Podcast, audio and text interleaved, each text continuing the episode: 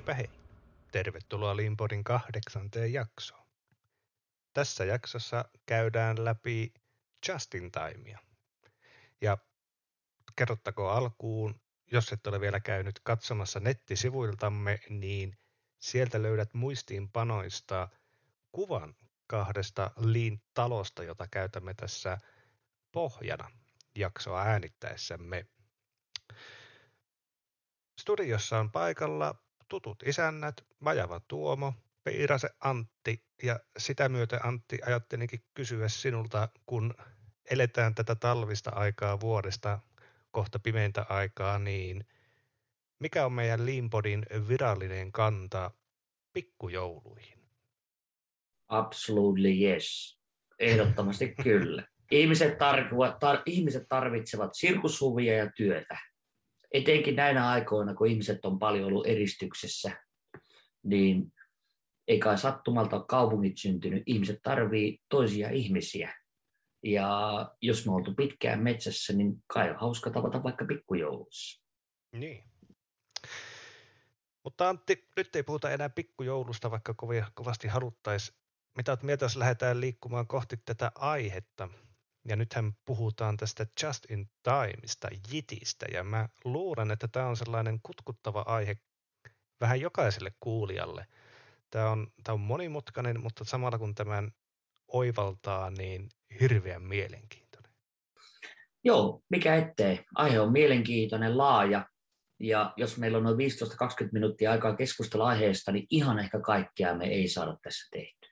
Mutta voidaan ajatella muutamia perusteita aiheesta. Antti. Tästä Jitistähän löytyy aivan valtavasti tietoa. Jo ihan pelkästään googlettamalla tästä löytyy jos jonkunnäköistä tarinaa. Tästä on kirjoitettu kirjoja. Mutta nyt meillä näkökantana on tämä Lean-talo ja tämä Jit-pylväs on tässä talossa kuvattuna tähän vasemmalle.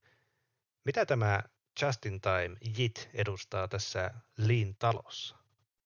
Justin Timein keskeinen viestihän on se, että tehdään tarpeeseen. Eli tehdään tarpeeseen se, mikä on kulutettu. Eli toisin sanoen tämä kääntää meidän kysynnän ja toteutuksen toisinpäin. Eli perusperiaate on, kun jotakin on kulutettu, niin tuotetaan se, mikä on kulutettu. Tätä jossakin kirjallisessa puhutaan, että siirrä yksi, tuota yksi. Eli jos meiltä on varastosta tai jostakin hävinnyt yksi työ, niin tee siihen korvava työpaikka. Ja täällä on ajatus, että me tehdään tarpeen mukaisesti, eli niin sanottu imu. Toisaalta tämä JIT on filosofia. Eli jos teemme vain sen, mikä meillä tarvitaan, niin meille ei tule ylimääräistä. Toisaalta tämä on päämäärä, jota me ei voida koskaan saavuttaa, koska yleensä meillä on olemassa vaihtelu, ja jos me pyritään tekemään vain se, mikä on eksaktisti kysytty, niin se vaatisi meille äärettömän korkean suorituskyvyn, jotta voisimme valmistaa vain se, mikä on kysytty. Hirveän monimutkaista. Mutta kun me tehdään aina jotakin, me suunnitellaan joku aika, mikä meillä kuluu sen tekemiseen, niin reaalimaailmassa koskaan niin näin ei tapahdu eksaktisti, vaan meille voi tulla erilaisia hävikkejä, kuten esimerkiksi laatuhävikkiä, aikahävikkiä, ominaishävikkiä tai jotakin muuta, niin me monta kertaa joudutaan tekemään enemmän. Ja siinä varastossa edessä pitää olla enemmän ennen kuin me kulutetaan, jolloin, jolloin tuota, tämä on filosofinen päämäärä, jolla pyritään, että me pystyisimme toimimaan minimihukalla. Hmm tämä kuulostaa hieman haasteelliselta, mutta niin kuin tuossa sanoit, niin tämä JIT ei varmastikaan ole mikään sellainen vain leikki, mihin lähdetään, vaan tämä todellakin vaatisi pohjalle sellaisen vankan, hyvän suorituskyvyn. No kyllä aikoinaan, aikoinaan täällä juuret täällä taustalla on se, että tämä edellyttää, että meidän on erittäin korkea suorituskykyinen mm, tällainen puhutaan cross-trained, eli, eli, eli, eli ristiin koulutettu henkilöstö, joka tuottaa korkeatasosta työtä siinä ympäristössä, missä työskennellään, ja se edellytys on. Ja muun muassa Toyotalla aikoinaan määriteltiin 50-luvulla tällaiset JITin perusteet. Puhutaan tällaisesta seven zeros, eli seitsemän nollan tavoitteesta. Ja, ja, ja jos nämä saavutetaan, niin me voidaan toimia JIT-tuotannon mukaisesti kuin ideologisesti. Tai ei ideologisesti ehkä väärä, vaan me pystytään toimimaan niin, että me tehdään vain se, mitä meiltä on kulutettu. Ja jos mä tässä lyhyesti kuvaan, niin nämä niin sanottu seitsemän nollaa, jotka on edellytys sille, että me voidaan toimia just in time. Eli juuri oikea-aikaisesti on, että meillä pitää olla nolla virhettä, joka tarkoittaa laadullisesti todella suurta suorituskykyä. Meidän pitäisi pystyä toimimaan nolla eräkoolla, eli meidän ekonominen erokoko olisi yksi. Meillä olisi nolla asetusaikaa, meillä olisi nolla konerikkoa, eli järjestelmät, koneet, laitteet toimisivat täydellisesti. Meillä on nolla käsittelyä, eli työ siirtyy ilman yhtään ylimääräistä käsittelyä systeemissä. Meillä on nolla läpimenoaika ja meillä on nolla huojunta, eli kysynnän vaihtelu olisi nolla. Ja kun me saavutamme tämän nolla tilan, niin me voimme toimia hukkavapaasti. Ja niin kuin liikirjallisuudessa monesti sanotaan, että kun me laitetaan linja pystyyn ja me aletaan tiputtamaan varastotasoja tai hukan tasoa, niin se jatkuva virtaus, eli kun me lähestytään sitä jittiä, jota myös kutsutaan monesti one piece flows, eli yhden kappaleen virtaukseksi, niin se paljastaa meille ne heikkoudet. Ja mä mainitsin äsken, että mä oon filosofia, niin tämä jitti tarkoittaa sitä, että kun me lähestymme, lähestymme yhden kappaleen virtausta, joka juuri koskaan ei ole järkevää. Yksittäisissä tapauksissa se voi olla järkevää, mutta yleisesti ottaen se ei ole järkevää. Kun me lähestymme One Piece Flowta, niin se paljastaa koko ajan meille enemmän ja enemmän ongelmia. Näin muun muassa Laikkerin kirjassa, jossa puhutaan näistä Toyotan 14 johtamisen periaatteesta, niin siellä on tämä jatkuva virtaus ja sanotaan siinä, että jatkuva virtaus tuo ongelmat esiin. Ikävä kyllä meillä joskus on ajateltu, että tämä jatkuva virtaus on ikään kuin keino nostaa tuottavuutta. Mutta itse asiassa kysymys on siitä, että jos mä pystyn nostamaan suoritus, tai kun mä nostan suorituskykyä, tai mä tunnistan ongelmat, jotka minun pitää ratkaista, ja mä pystyn lähestymään pienemmän kappaleen virtausta, niin mun suoritusarvo kasvaa. No, tämä tässä JIT-ajattelussa häiritsee ainakin itseäni koko ajan, että tässä puhutaan tästä virtauksesta, mikä on tietenkin hyvä. Tulee heti sellainen mielikuva, että jes, nyt meillä tuotanto luistaa, meidän tavaraa tulee putken päästä ulos verkkaseen tahtiin koko ajan, mutta sitten tämä samalla myös paljastaa ongelmia. Ja eihän sehän on meille ihan vieras kulttuuri tehdä joku systeemi, järjestelmä, joka koko ajan meille paljastaa ongelmia. Ikään kuin, ikään kuin tämä olisi sellainen niin kuin koko JIT olisi sellainen ongelmien etsintätyökalu. Meillähän pitäisi olla päinvastoin aina vain ratkaisuja, millä me saadaan tuottavuus paremmaksi ja lisää, lisää rahaa. Miten tämän, niin kuin, miten tämän kääntää tähän meidän maailmaan tämän JIT-ajattelun?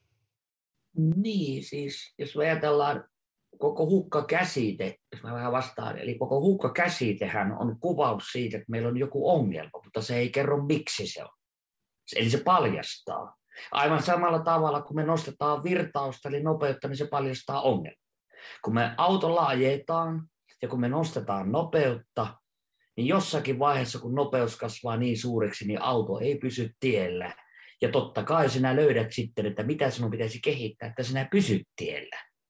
Eli me on otettu tämä, että meillä on mennyt taas keinoja päämäärän sekaisin. Jos me katsotaan meidän peruskirjallisuutta tästä aiheesta, niin siellä lukee, että tämä on tavoite, tämä on päämäärä, tämä ei ole keino. Se on keino siinä mielessä tämä JIT, että kun me nostetaan virtausta, niin se paljastaa ne ongelmat, niin kuin tässä sanoin, mutta se ei ole keino parantaa tuottavuutta.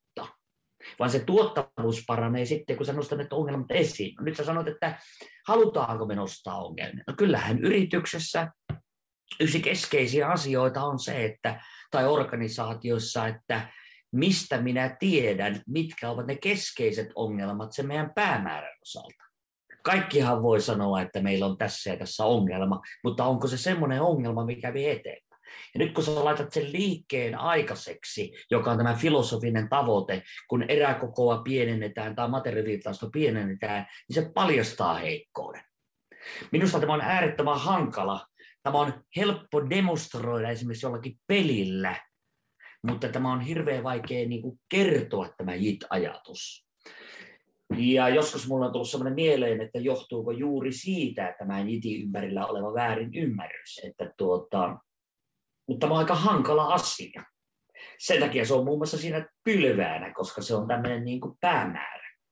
No nyt oli minun mielestä hyvin sanottu, eli tämä on kuvattuna tässä Liin talossa omana pylväänään, eli tämä on niin kuin ihan oma itsenäinen päämääränsä. Toki tietysti täytyy ajatella, että se on osa taloa myöskin. Eli siitä voisi alkaa hahmottamaan, kuinka, kuinka iso ajatusmaailma tämä koko liin on.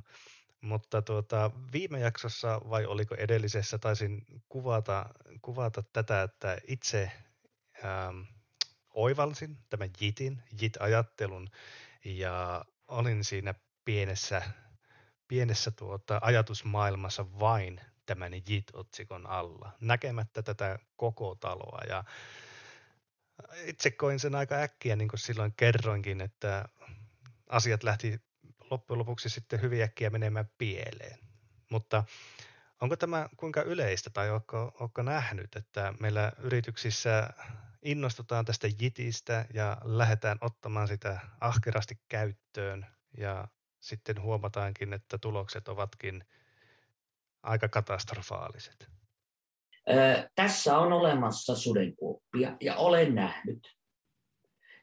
Eli nyt jos ajatellaan, niin tämä JIT-filosofia on tarkoittaa, että me poistetaan esimerkiksi näitä välivarastoja, me siirre, vaihdetaan pienempään eräkokoon, me sidotaan prosessivaiheita yhteen. Jopa joskus joku ajatellaan niin, että liini on sama kuin linja. Eli linja on eräs keino toteuttaa tätä JIT-ajatusta tai lähestyä JIT-ajatukseen. Ja kun me rakennetaan se linja, jos se linja ei ole riittävän suoriskyvykäs, niin sitä seuraa, että se kappale ei liiku siinä linjassa. Me ajaudutaankin siihen, että se virtaus tyrehtyy, toisin sanoen valmistettavien tuotteiden määrä vähenee suhteessa olemassa olevaan resurssiin. Tässä on vähän, jos luetaan esimerkiksi tehdasfysiikan kirjasta, eli Factor Physics, jota Hoppe Sperman on kirjoittanut kirjassaan, niin tämän JIT-ajatuksen juuret juontaa japanilaiseen kulttuuriin, siihen, siihen, niin kuin, siihen paikkaan, missä ne asuu, eli siihen geologiseen alueeseen, siihen ekonomiseen ajattelun historiaan, joka siellä on. Eli on paljon ihmisiä pienellä tilalla, jossa on vähän luonnonvaroja ja kulttuurillisesti tavoitellaan erinomaisuutta. Ja, ja, ja äh, tietyllä tavalla me edetään niin kuin niukkuudella. Ja, ja nyt tämä JIT on toimia sitä, että miten sä pystyt tuotannon toimimaan niin, että toimitaan pienellä niukkuudella. En muista, onko lukenut, vaan onko tämä tullut omasta mielestä ajatukseen, että karikoidusti näen, että suomalainen kun perustaa puutarhan tai alkaa rakentamaan puutarhan, niin se käy ottamassa peräkärryn ja lyö sieltä puutarhaliikkeestä peräkärryn täyteen multaa ja erilaisia pensaita ja sen jälkeen se levittelee sinne pihalle. Kun japanilainen alkaa tekemään puutarhaa, niin pakon sanelmista ehdoista se käy ottamassa yhden puun ja se 40 vuodesta 200 vuoteen, niin se leikkelee sitä puuta, niitä oksia, se sitoo ja se yrittää sitä yhdestä puusta saada mahdollisimman hyvää. Se on just in time. Eli, eli se, siitä yhdestä, eli tulee tämä bonsai-puu. Ja sitten se bonsai-puun, sen arvo kasvaa koko ajan, kun se ikä kasvaa, koska se tulee hienon näköinen. Onko sulla bonsai-puuta? mulla ei ole bonsai-puuta, mulla on mulla on kaikki alennuskasvit ja kukat, mitä K- ja S-ryhmän puutarhamyymälöistä vaan voi saada, eikä suinkaan missään puutarhassa, vaan tässä ihan tuota asuntoni pihalla. Levällään niin kuin jokisen eväät meillä on levällään kaikki siellä meidän tuotannossa, se on hirveän vaikea hahmottaa, missä sulla on ongelma, mutta kun sä alat vähentämään sun puutarhan pienuutta, niin sulle jää aikaa ja enemmän huomaat, että missä sulla on heikkouksia, jotta sä saisit sen puun kasvamaan kohti sitä sun arvon tuottoa. Eli mikä on sulle oleellista? Eli sama tuotannossa, sulla on hirveästi röykkiöittäin kaikkialla erilaisia tavaroita, ja liikettä ei ole, kun sä pistät sitä liikettä aikaiseksi ja sä alat vähentämään sieltä ikään kuin niiden buffereiden eli suojien määrää, niin alkaakin paljastumaan sen lopputuotteen kannalta, eli sen arvon tuoton kannalta ne keskeiset asiat, jotka tökkii, jolloin sä priorisoit. Balle ja kumppani toteaakin, että monesti organisaatiossa liinin toteutus on mahdollista, ellei sinne saada jatkua virtausta, koska ne toimenpiteet ei osu paikalle. Ja näin ne toteaa Lean Strategy-kirjassa. No näinpä.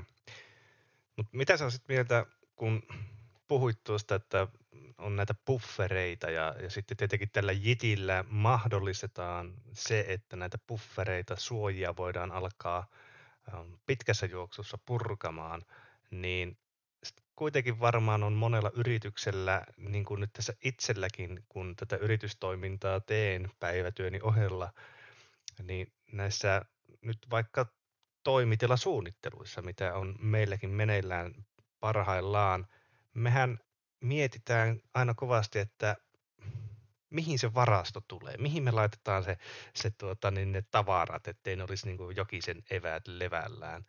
Niin onko tämä nyt sitten meillä täällä länsimaissa jotenkin väärä ajatus tämä, että tuota, me tehdään tätä varastotilaa, me haalitaan sitä tavaraa ja tuota, säilötään sitä ja käytetään sitä sitten, jos tarve tulee. Miten sinä niin kuin näet tämän asian? Öö, no varmaan siinä, siis eihän varasto ole huono asia. Eihän missään sanota, varastoa ei saisi olla sanoo Ohnokin näin, että siellä missä on ongelma, niin äkkiä varastoa, jotta meillä on aikaa ratkaista ongelma.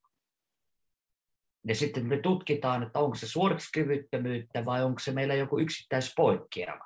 Eli, eli nyt mä en ehkä sitä näitä sillä tavalla sitosi yhteen, vaan niin kuin nyt pitäisi pitää mielessä, mitä mä yritin sanoa tuossa alussa, että tämä JIT on filosofia, jossa meidän päämääränä on saavuttaa One Piece Flow, jota koskaan ei ole missään saatu koko, koko systeemissä aikaiseksi.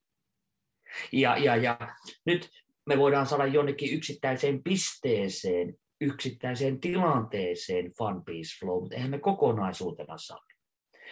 Monesti kuulee palvelutuotannossa, esimerkiksi lääkärissä tai pankissa, niin me luonnostaan toimitaan One Piece Flowna koska me hoidetaan yhtä potilasta kerralla, joka tietysti siinä yhdessä pisteessä tarkoittaa sitä, että totta, harvoin siinä sarjassa seitsemää, seitsemää aivoleikkausta tehdään rinnalla, tai seitsemää lonkkaa sama lääkäri leikkaa yhtä aikaa. Nyt kun mä viilsin, niin se menee viilto, viilto, viilto, viilto, levitys, levitys, levitys, levitys, että samalla kun on vaan se one piece flow tarkoittaa sitä, että se pystyisi se yksi lääkäri hoitamaan sen kysynnän siinä samassa pisteessä riippumatta, mitä se potilas siihen tulee, tai asiakas, mitä termiä käytetään.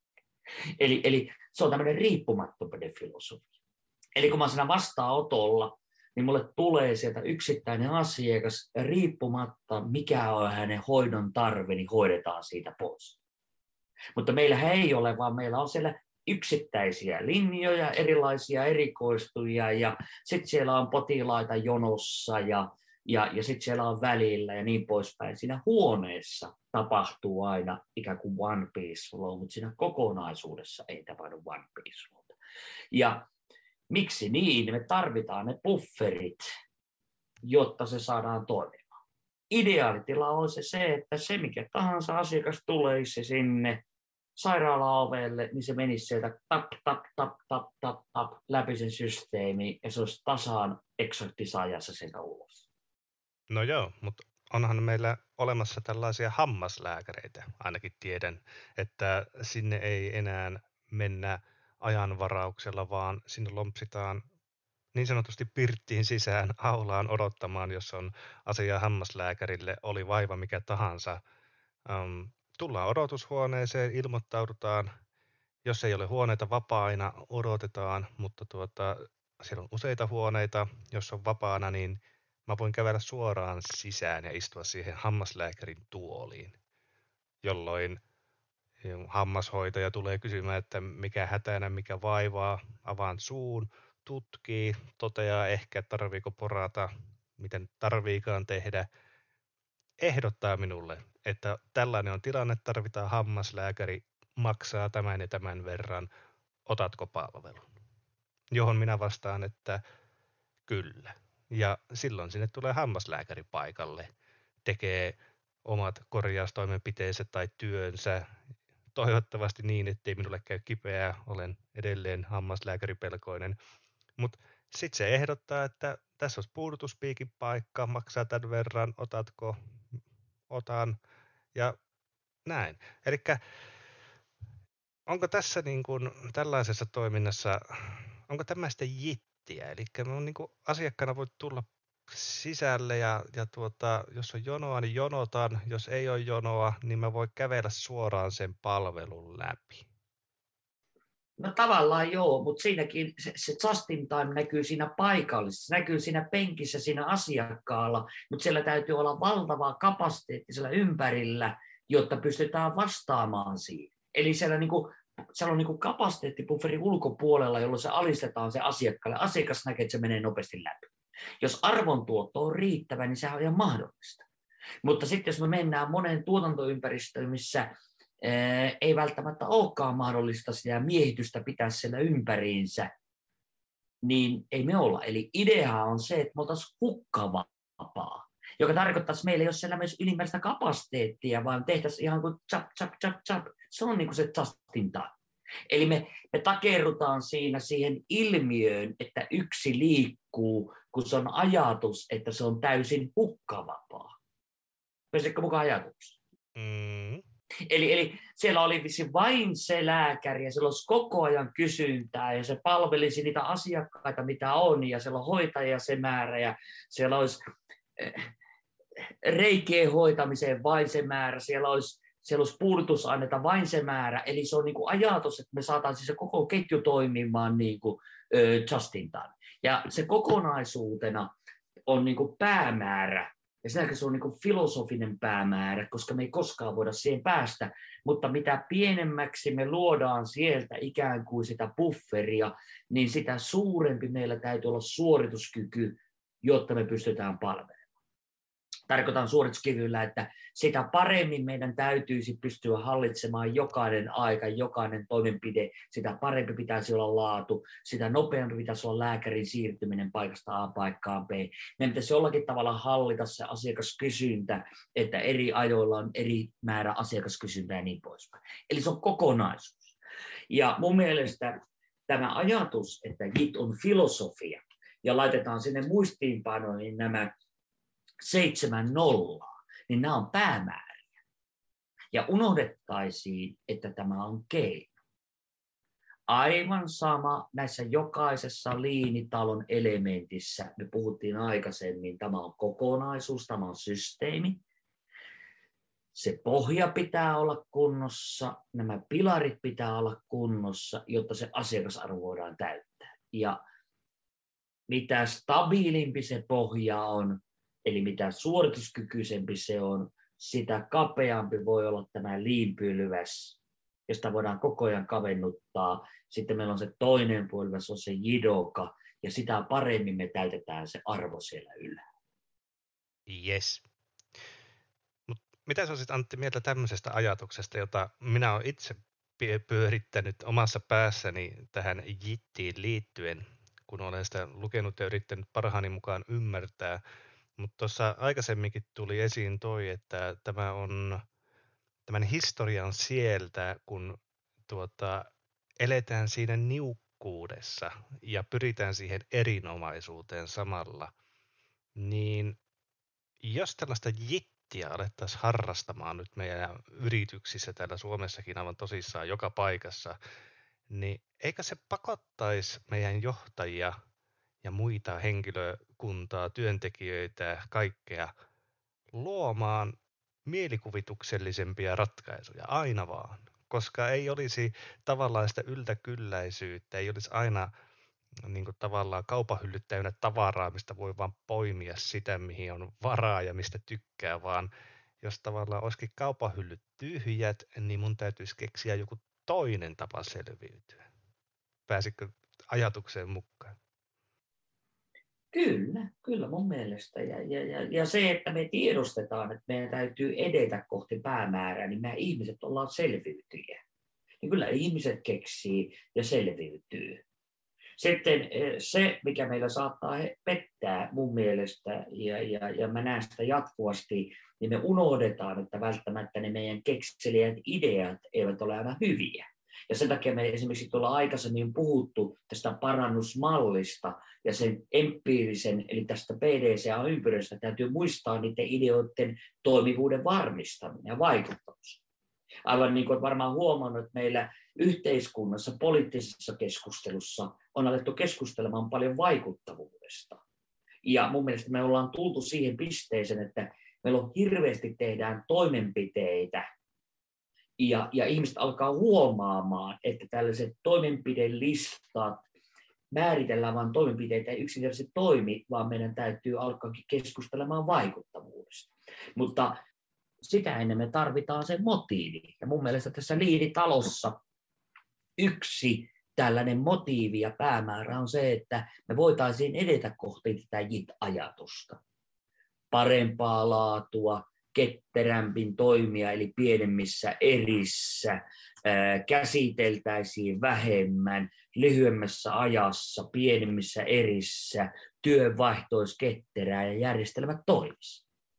Ja, ja, ja, ja sitten kun me vielä osattaisiin hallita se kysyntä, niin nämä on niin päämääriä, joita, joita me pitäisi tavoitella. Ja kun näissä me päästään eteenpäin, niin siitä seuraa, että meistä tulee parempi.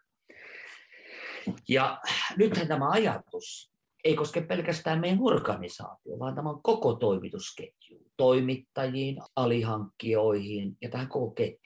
Ja tämän takia niin kuin myös niiden toimittajien, että meidän ymmärtää yhteistyössä se, että mitä se edellyttää meiltä molemmilta, että me voimme toimia jitimmin. Eli nythän jos me toimittajalta pyydetään toimituksia tai osia, ja me itse omalla tilauspolitiikallaan tai yllättävillä muutoksilla aiheutetaan sinne lisää vaihtelua, kysynnän vaihtelua sinne tuotantoon, niin eihän se toimittaja pysty toimimaan jitinomaisesti. Eli me unohdetaan tämä Seven Zeros, eli seitsemän nollan tämä seitsemäs kohta. Ja me itse aiheutetaan vaihtelua ja nostetaan kysyntää, koska me itse toimittajalle, heitetään palloa, muutetaan, vaaditaan muutoksia.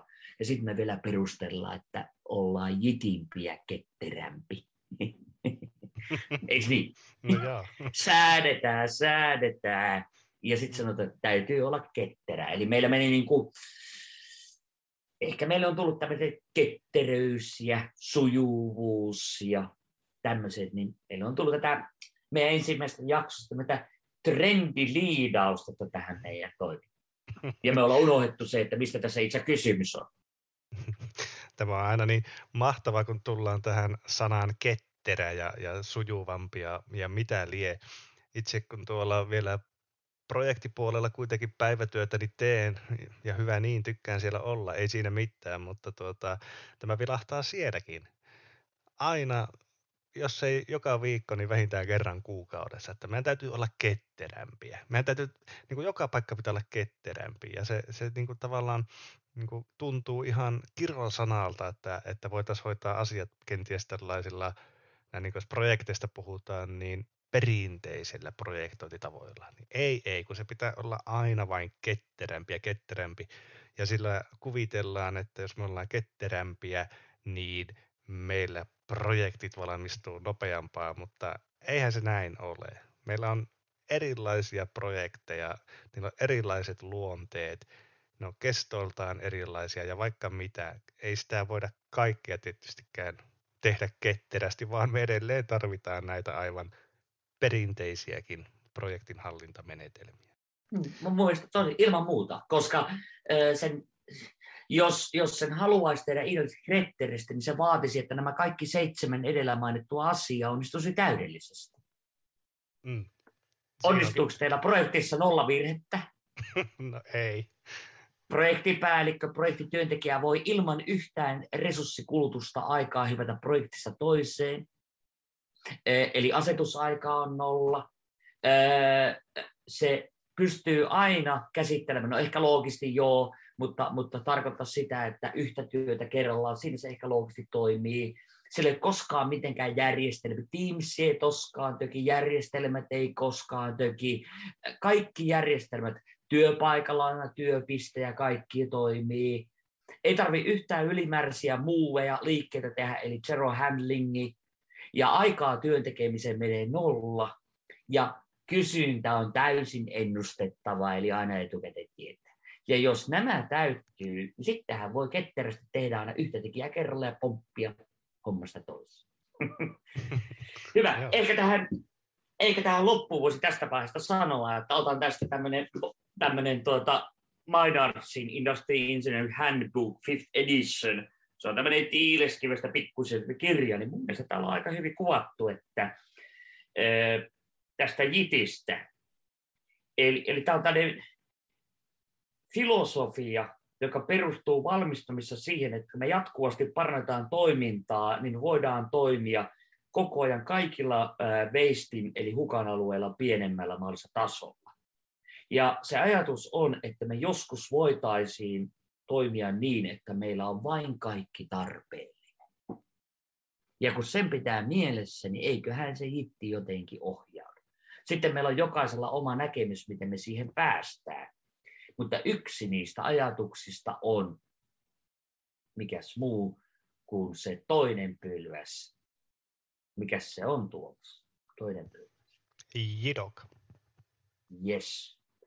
Ja nyt jos meillä on se pohja, eli suorituskyky kunnossa, nyt me on puhuttu jitistä, niin sittenhän me voitaisiin loogisesti seuraavana käsitä jidoka, kunnes päästään siihen kaikkein tärkeimpään, eli siihen katon harjaan, eli arvo. Mm.